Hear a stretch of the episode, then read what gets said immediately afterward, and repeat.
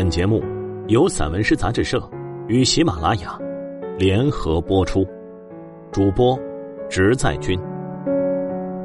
一辆马车，外一张，白庆国从黑暗中走来，我先听到了马蹄声，而后是车轮的滚动声。车轮碾压着大地，像一座村庄在走动。世上没有一种声音有这样雄浑，它不震撼，却有着运送宇宙的力量。它就这样不急不慌，仿佛从远古而来。但它浑身却被黑暗的光线穿透，它几乎成了黑暗本身。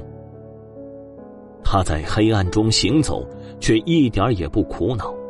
他坚信黑暗将永久消失，他的行走充满了自信。他知道光明的方向，因此不会迷失方向。他向着光明而来，他的车蹄和马蹄将被光明照亮。照亮之时，它就是透明的。你就不会单纯的把它看作一辆马车。它是智慧的化身，也是智慧本身。智慧对人类多么重要啊！同时对世界也同样重要。我们应该尊重智慧的人，他们是懂得方向的人。跟在他们身后，我们会省去好多烦恼。眼前的这辆马车，肯定走了漫长的时光，赶马人神情已显疲倦，有休息一下的愿望。可是，没有接替他的人。他，是一个不愿意让马车停下来的人，因为沿途有好多要乘车去光明之地的人。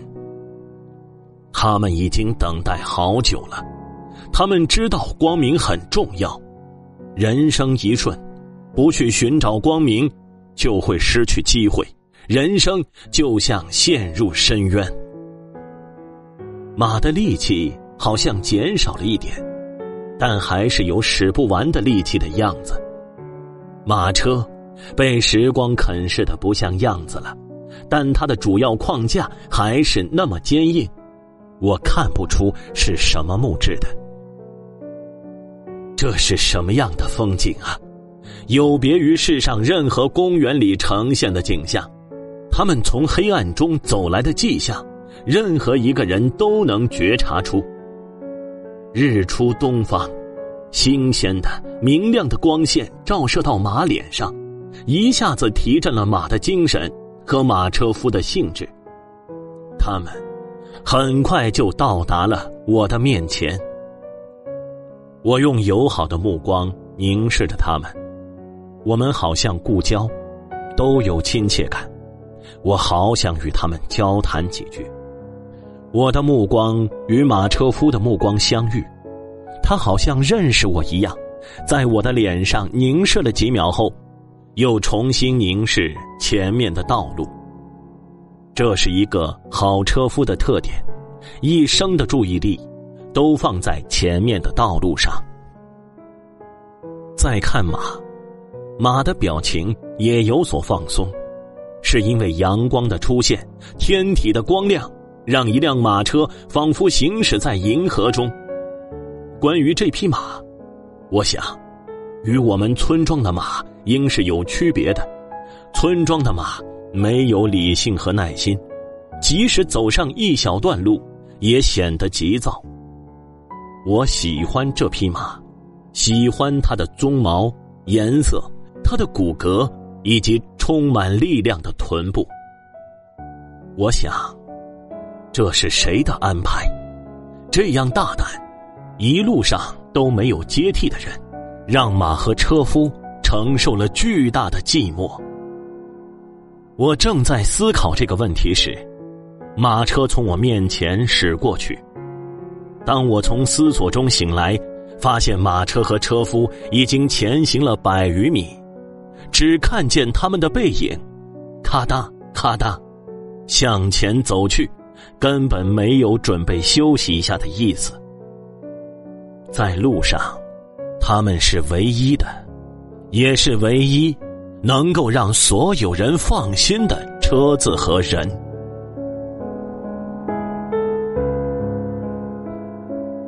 鸽子落在了电杆上，它们落在那里正合适。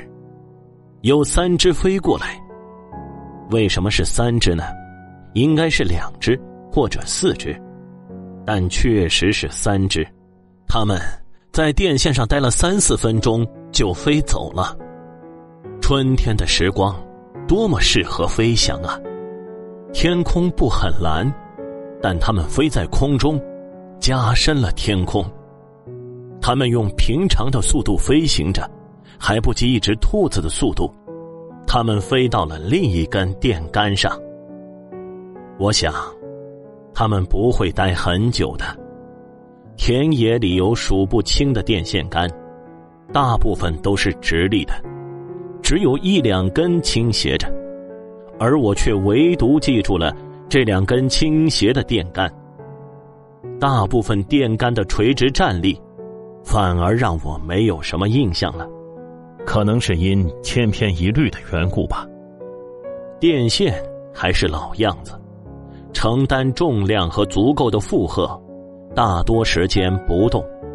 我们对它并没有非分之想，我们时常从下面穿过，或者就在它的下面劳动，因为它的高度高于我们，不在我们的惯常视线内，所以我们就不去关注它。尽管纵横交错，天空好像属于他们的。电杆的颜色是水泥黑的。开始，由于第一次见到，看上去很新鲜，心里欢喜，但我没有用语言来形容。后来，随着时间过去，就不新鲜了，而这都是自然而然的事。后来，就成了旧的。我们都不在意，就像我们自己也都会旧。春天是足够好的时光，农人劳作着，但没有看到他们急切的样子，也不知道是时间推着他们，还是他们推着时间。